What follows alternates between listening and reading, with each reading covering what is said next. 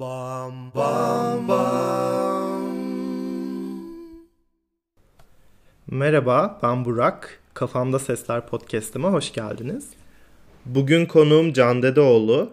Kendisi besteci, müzisyen, ses şifası uygulayıcısı. Spotify'da kendi albümleri de var. Dinlemenizi öneririm ikinci dört albümünü özellikle.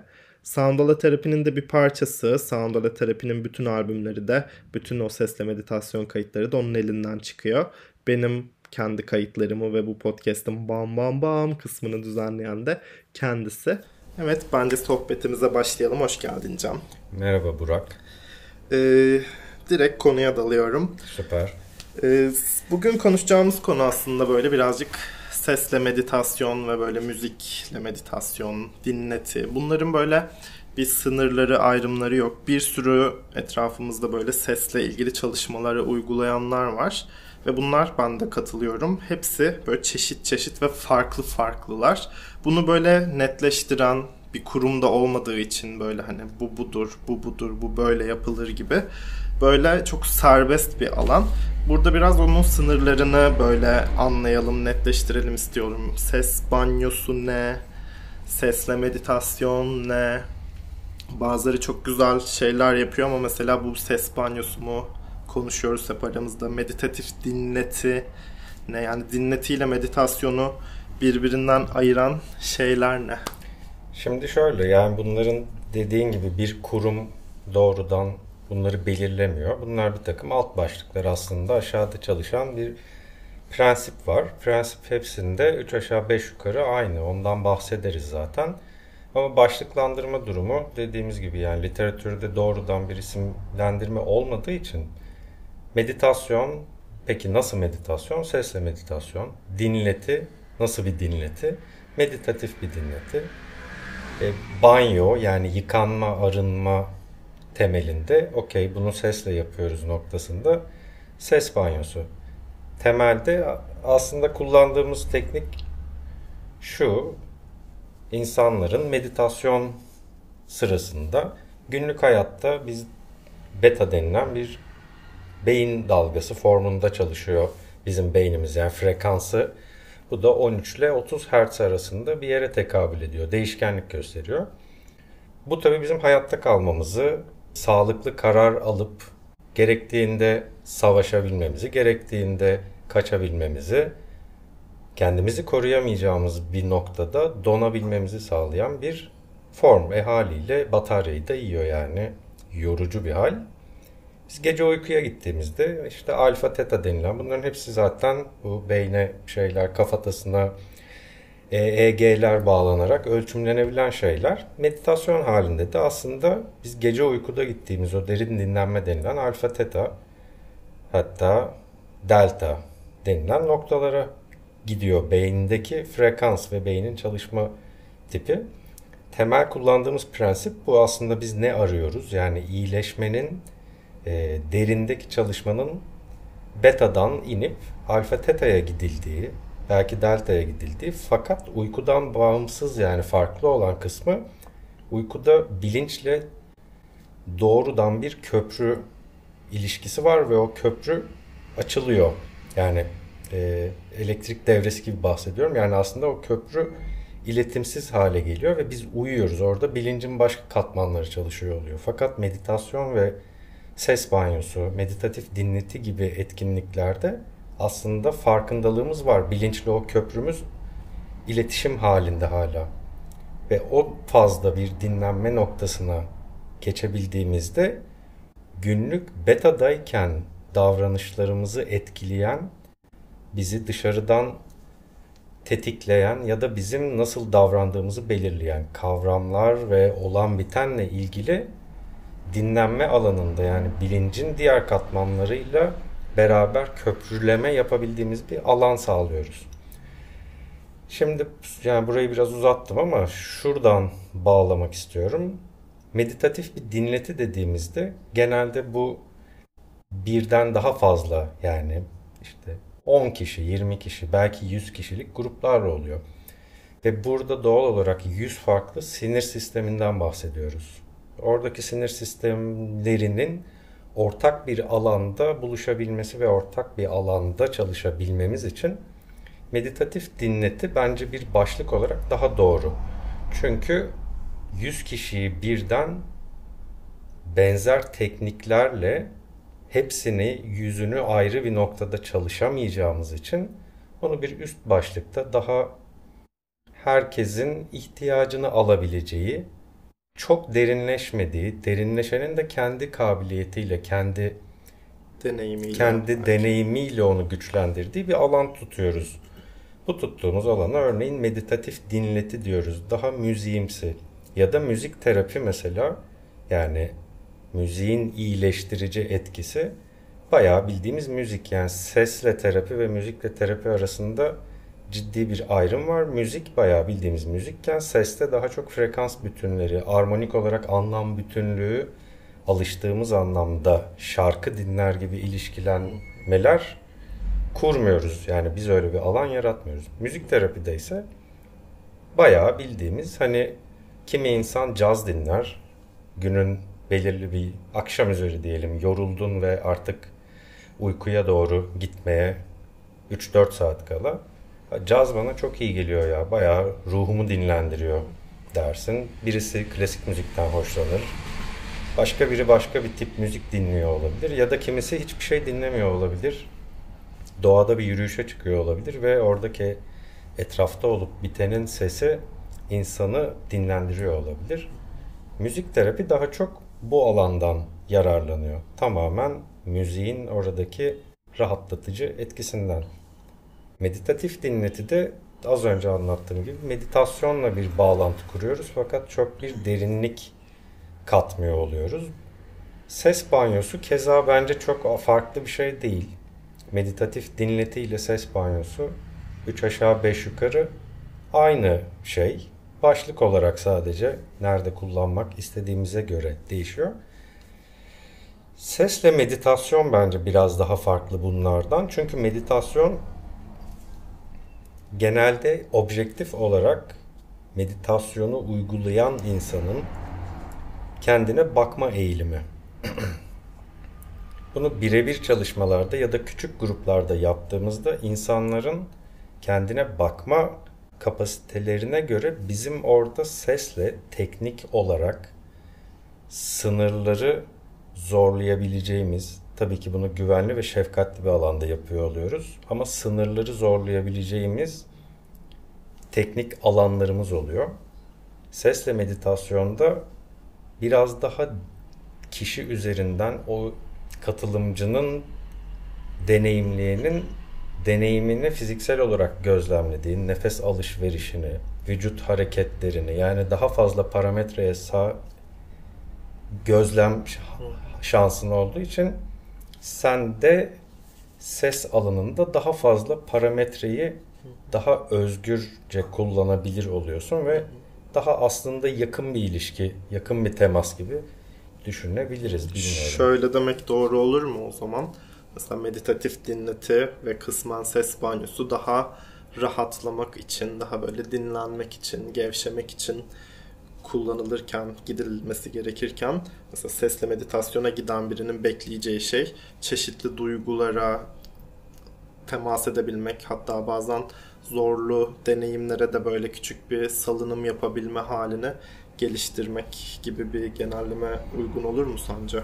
Bence çok uygun olur böyle bir genelleme. Hatta zaten hani bu başlıkları bence bunun için koyuyoruz. Yani birinde daha derin dinlenilen bir alan, diğer tarafta duygu ve duyumsamayla çok daha ciddi bir temas ihtimali oluyor.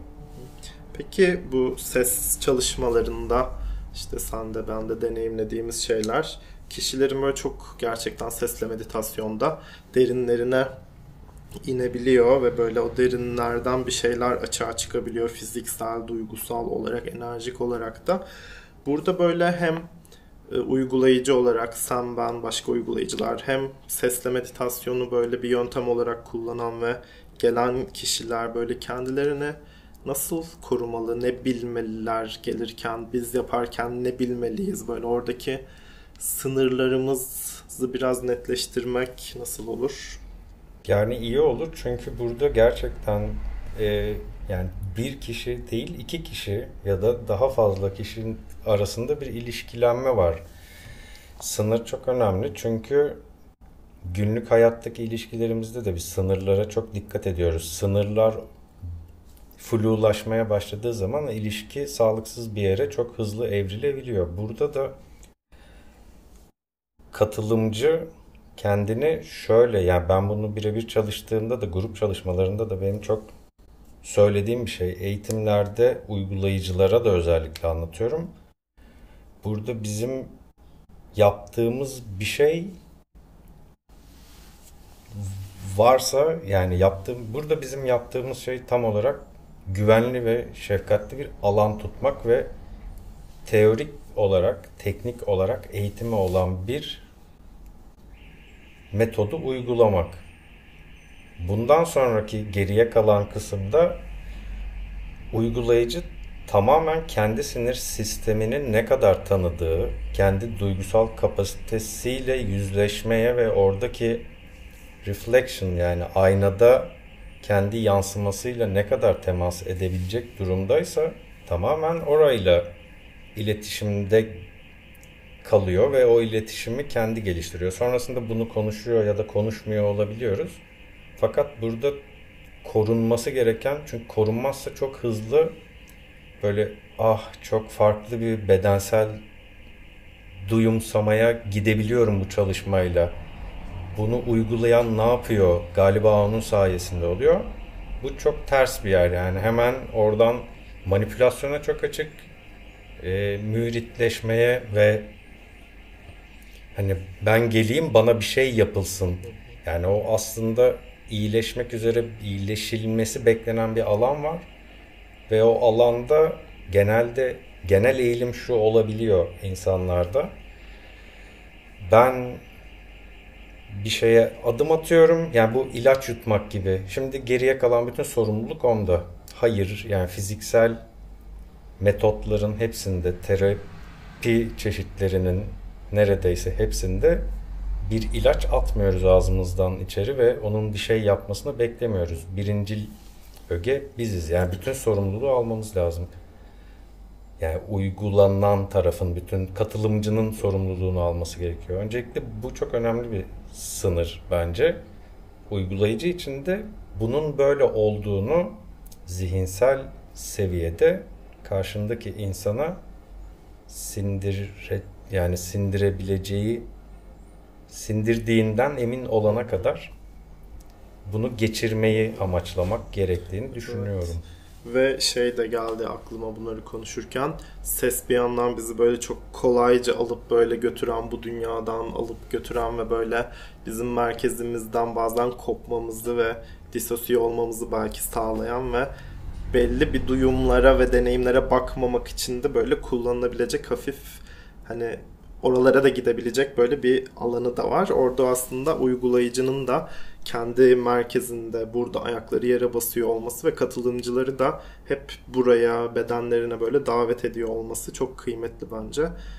Şey deneyimi gibi olmamalı yani uçup gitme ve böyle ah ne yaşadım ben hani bazen o da keyifli tabii ki ama bunu böyle bir şeylerden kaçmak için de kullanabiliyor insanlar. Bir de onu hatırladım burada kişilerin ve katılımcıların, uygulayıcıların kendilerini korumak deyince. Ya kaçmak orada bir tercih. Bunu şey diyeceğim ya orada uygulayıcı olarak senin benim ya da başka birinin doğrudan yapabileceği bir şey yok. Yani grup çalışmalarında bu oluyor ve hani ben o tip yerlerde şunu söylüyorum yani ihtiyaç neyse bir insan ihtiyacını alır. Yani o dönem kaçmak kötü bir şey değil. Yani iyi ya da kötü olarak bakmıyorum ben bu tip zamanlarda. Yani bir ihtiyaç var ve o ihtiyacın iyileşmesi için bir sürece ihtiyacı var. İhtiyacın ihtiyacı oldu.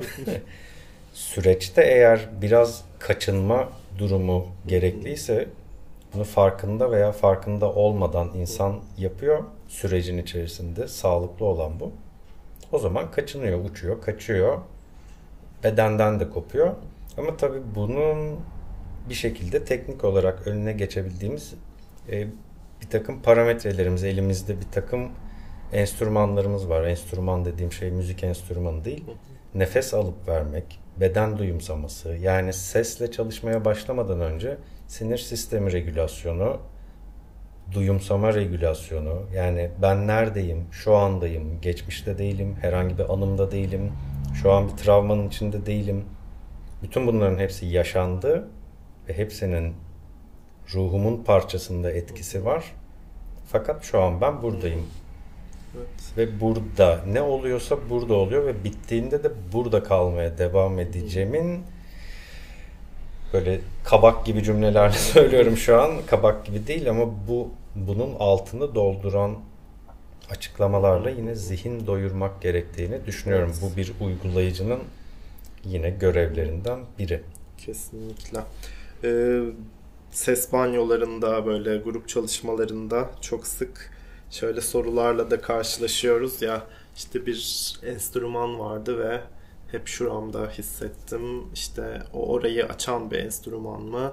İşte kök çakra için şu çanağı çalıyorlarmış.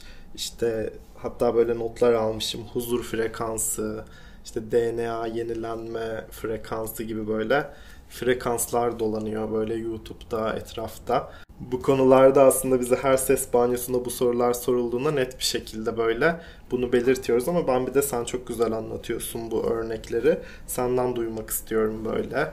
Hani noktalar, frekanslar, bedenle ilişkileri nasıl bir dünya burası? Burası şöyle bir dünya benim için öncelikle. Şimdi çok aynı sistemi kullanıyoruz. Yani insan dediğimiz şey dünyada kaç milyar tane olduk şimdi bilemiyorum 8, güncel 8 9 biraz varız yani. Hepimiz temel olarak aynı sistemi, aynı filtrasyonu kullanıyoruz ama hiç aynı envanterle aynı coğrafyada, aynı ailede büyümediğimiz için birçok şey çok farklı çalışıyor. Yani hmm, burada şimdi bir tarlada soğan büyütüyorsun ve o soğanla e, yemek de yapabilirsin. Onu damıtıp ilaç da yapabilirsin. Yani soğanla bambaşka yemekler de yapabilirsin ve günün sonunda soğan soğandır. Ama çok farklı yerlere evrilebilir. İşlendiği türe göre değişiyor. Nasıl işlediğimize bağlı olarak. Burada sesle ilgili de yani işte her insanın, her bireyin nevi şahsına münasırlığı üzerinden ben burada bir alan tutmayı seviyorum. Onu benimsiyorum çoğunlukla. Orada da şöyle bir yere gidiyor. Yani ben örneğin ıspanak çok seviyor olabilirim. Ve ıspanak her yediğimde çocukluğumda yani örnek babaannemin evindeki pişen ıspanağın tadı benim aklıma geliyordur ve ıspanak beni çok iyi hissettiriyordur. Başka birisi için ıspanak bambaşka bir şey olabilir. Yani o üç kere ıspanak yemiştir çocukluğunda. Biri okulda zorla olmuştur, biri bilmem ne olmuştur ve ıspanağı gördüğünde, kokusunu duyduğunda onun midesi bulanıyor olabilir. Şimdi böyle bir dünya varken ıspanak bütün derdinize çözüm olacak. Baş ağrınızı alacak dediğimizde yani ıspanakla bambaşka geçmişi olan birisi yani buradan bir iyileşme değil, buradan yeni bir travma elde edebilir sadece. Ben biraz oradan bakıyorum. O yüzden bu hani huzur frekansı işte kalp çakrası 732 Hz şu bu yani süper. Bence bunlar ya zaten bilimsel olarak doğrudan bunların bir evet kalbimiz şu frekansta çalışıyor gibi bir karşılığı yok ve olmamakla birlikte bir etkisi var. Ama burada yine buna maruz kalan yani bu o sesle ilişkilenen insanın yorumu önemli. Yani 732 Hz dinlenildiğinde gerçekten birisinin kalbi yumuşuyorsa ve o ona iyi geliyorsa o iyidir. Ama bunu böyle tutup da şey olarak reçele, reçetelendirmeyi yani hem bilimsel olarak ayakları yere basıyor bulmuyorum ben. Hem teorik benim çalıştığım ekol üzerinde de bunun bir tam olarak yeri yok. Yani hani reçetelendiremeyiz. Bu baş ağrısına bu çok iyi gelir. Bu böyle olur, şu şöyle olur. bence çok kişiden kişiye değişen durumlar. Aynı durumu şöyle bir örnekle anlatmıştın bir yerde. İşte mesela insanların anatomi dersinde öğreniyoruz ya kalbinin büyüklüğü işte çapı 15 santimdir sallıyorum rakamları. İşte ağırlığı 900 gramdır gibi bize kitap bir, bilgi öğretiliyor ve ben bu bilgiyi böyle her bireye uygulamaya kalktığımda herkesin kalbini çıkartıp mesela ölçmeye kalktığımda birisi 1,5 kilogram olabilir, birisi 700 gram olabilir, birinin çapı 14 olabilir, birinin 15 olabilir. Böyle nasıl olur da aynı çanak herkesin kalbini titretiyor olabilir diye böyle bir soru sormuştum. Bu bende bayağı bir kapı açmıştı. Burada asıl mesele aslında böyle bir niyetle birlikte bakabilmek objektif bir şekilde. Yani bu çanak benim kalbime ne yapıyor ya böyle biraz gelebilmek. Diğerinde baştaki sorumluluğa değineceğim. Sorumluluğu kendimizden ve uygulayıcıdan ve hatta uygulayıcılar sorumluluğu üzerinden atmış oluyorlar. Bu çanakla kök çakranı çalıştırıyorum deyip kendi de aslında oradan çekilmiş oluyor. Katılımcıya da bir keşif alanı açmamış oluyor bence. Ve böyle hani sorumluluğu o frekansta ve o çanağa yüklemiş oluyoruz bir anlamda. O yüzden daha böyle araştırma ve merak duygularının ben burada çok kıymetli olduğunu düşünüyorum.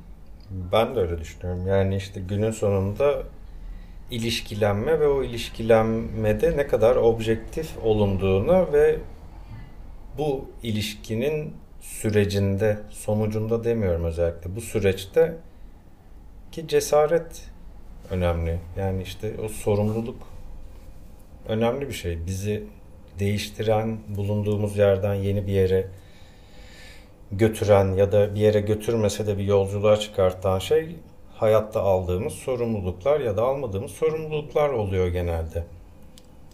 Yani aslında biz bilimsel olarak böyle British Academy of Sound Therapy'de araştırmalar yapıyor. Başka böyle yeni araştırmalar da çıkıyor yavaş yavaş.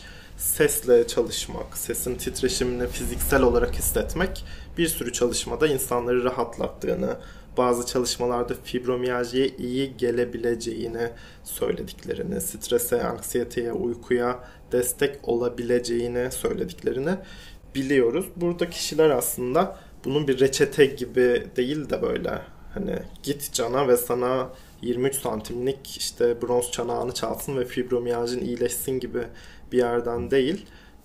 Yine aynı şekilde araştırarak ve sorumluluğu alarak yani bakalım buradaki bu ses banyosu bana iyi geliyor mu, uyku sorunuma iyi geliyor mu diyerek böyle kendine uygun yolu, yöntemi, araçları ve kişiyi bularak burada yine kişinin de önemine belki bir vurgu yapabiliriz. Yani uygulayan kişiyle de bir ilişki kuruluyor biraz önce senin söylediğin gibi.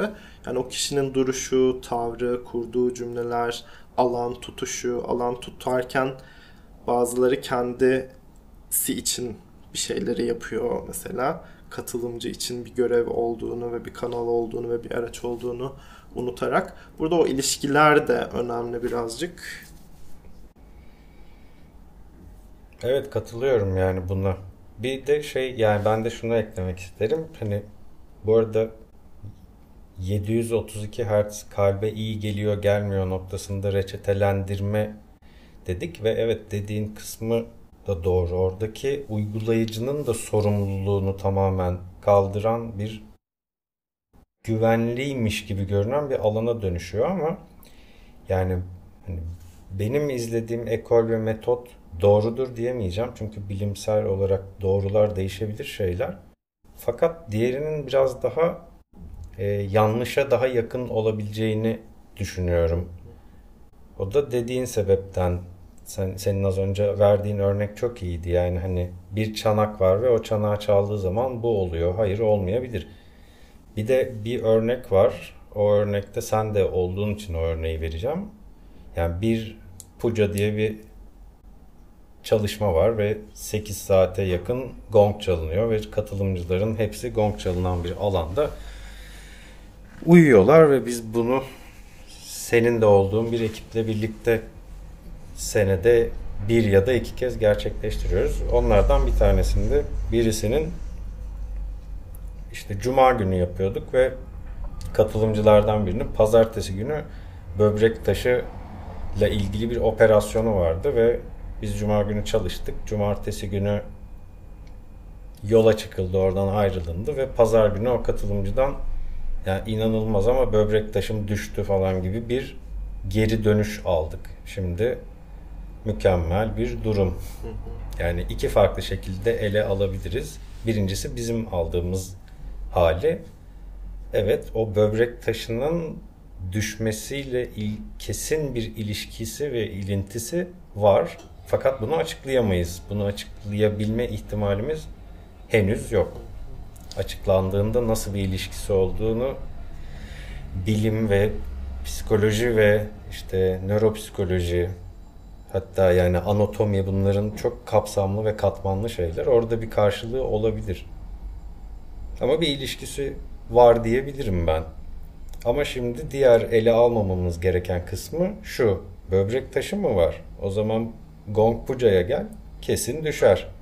Yani şimdi ben bunu böyle lanse edebilir miyim istesem?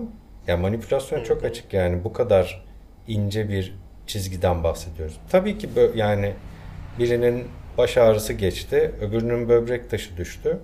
Yani o zaman biraz iş bilimsel bir eksenden çıkıp e, avam tabirle yani hacı hocaya dönüyor yani hani bir şey üfledim, bir şey bağladım ve iyi geldi. Ya tabii ki o yapılan şeyle de insan iyi geliyorsa ve iyi geldiğini ruhen hissediyorsa ve onunla bir ilişki kuruyorsa bunun bir faydası olabilir. Ben bunu hiç görmezden gelmeyelim demiyorum. Ama bu bir bilimsel çalışma olamaz. Bunun bir metodolojisi olamaz. Bu çok bireysel bir şey. Evet.